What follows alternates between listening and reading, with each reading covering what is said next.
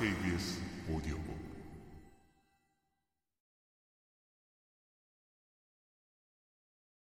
일 빨간 고기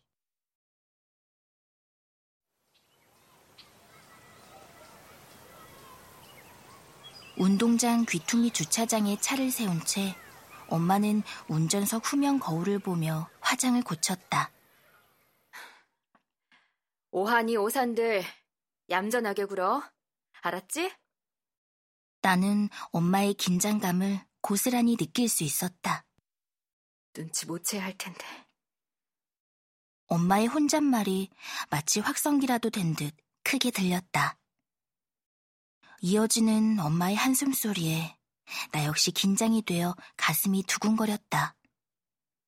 내 옆에 앉은 산들이도 다르지 않았다. 겁먹은 눈으로 창밖을 힐끔거리더니 이내 휴대폰으로 고개를 돌렸다. 운동장에는 아침 일찍 등교한 아이들이 뛰놀고 있었다. 산들이는 저 아이들과 친해질 수 있을까? 그리고 나는 이곳에 적응할 수 있을까? 내리자. 엄마는 크게 한번 숨을 내쉬고 차문을 열었다. 자줏빛 정장에 구두까지. 오늘 같은 날 엄마는 그 어느 때보다도 한껏 차려입는다. 오늘 같은 날. 나와 산들이가 새 학교로 전학 가는 날. 또는 엄마가 우리 문제로 학교에 불려오는 날. 나는 산들이를 돌아보며 물었다.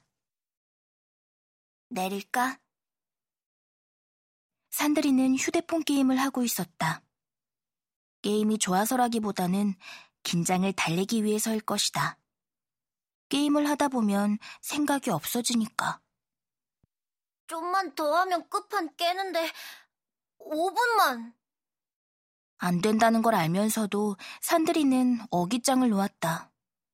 나는 산들이 휴대폰 끄트머리를 가만히 잡았다. 산들이가 울상이 되어 나를 바라보았다. 산들아, 나중에, 나중에 하자. 누나, 나. 나는 산들이가 하려는 말을 알고 있다. 가기 싫다는 거겠지. 가자, 산들아. 누나가 손잡아 줄게.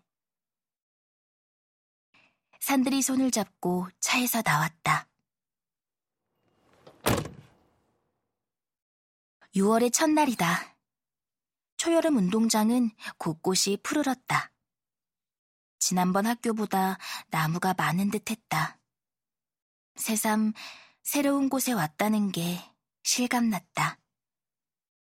엄마는 옷매무새를 고치며 학교 건물을 보고 있었다. 우리가 다가서자 엄마가 말했다.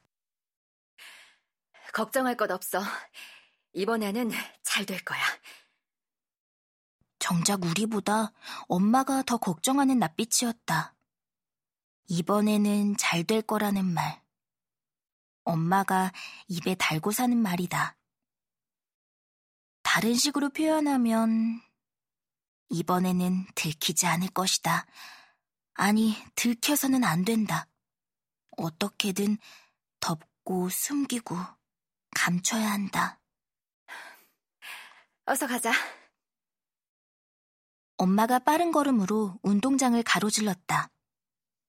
산들이의 발걸음은 갈수록 느려졌다. 두려운 거다. 산들이에겐 이번이 벌써 세 번째 전학이니까. 그리고 내게는 일곱 번째다. 이번 전학은 산들이의 발작 때문이었다. 이제 아홉 살인 산들이는 아직 발작 조절이 쉽지 않다. 발작이 일어나기 전에 나타나는 전조 증상을 잘 느끼지 못해 변이 억제제를 먹는 때를 놓치기 때문이다. 나도 산들이만 할 때는 전조 증상을 뚜렷이 느끼지 못했다. 몇 번의 발작을 경험한 뒤에야, 아, 이런 느낌이 들면 곧 발작을 하겠구나, 하고 알게 된 거니까. 나와 산드리는 MCS 환자다. 뮤턴트 캔서로스 신드롬. 우리말로 돌연변이 종양 증후군. 하지만 사람들은 이 병을 다른 이름으로 바꾸어 부른다.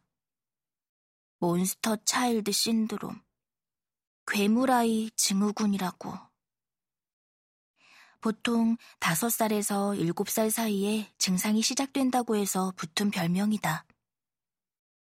처음 증상은 제각각이다. 어떤 아이는 열병을 앓기도 하고 장에 문제가 생긴 것처럼 혈변을 누는 아이도 있다. 하지만 마침내는 한 가지 공통된 증상을 보인다.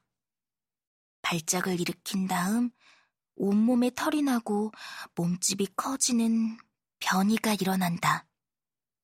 힘도 몇 배나 강해진다. 뉴스에서는 맹수처럼 변한다고 했다. MCS에 대해 내가 아는 것들은 대부분 뉴스에서 본 것이다. 나는 사실 변이했을 때의 내 모습을 잘 모른다. 나와 산들이가 발작을 일으킬 때마다 엄마는 학교를 옮기게 했다. 처음에는 엄마도 전학 말고 다른 방법을 찾으려 했다.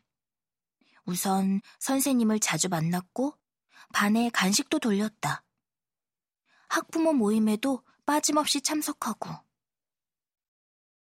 그런데도 나는 친구가 없었다.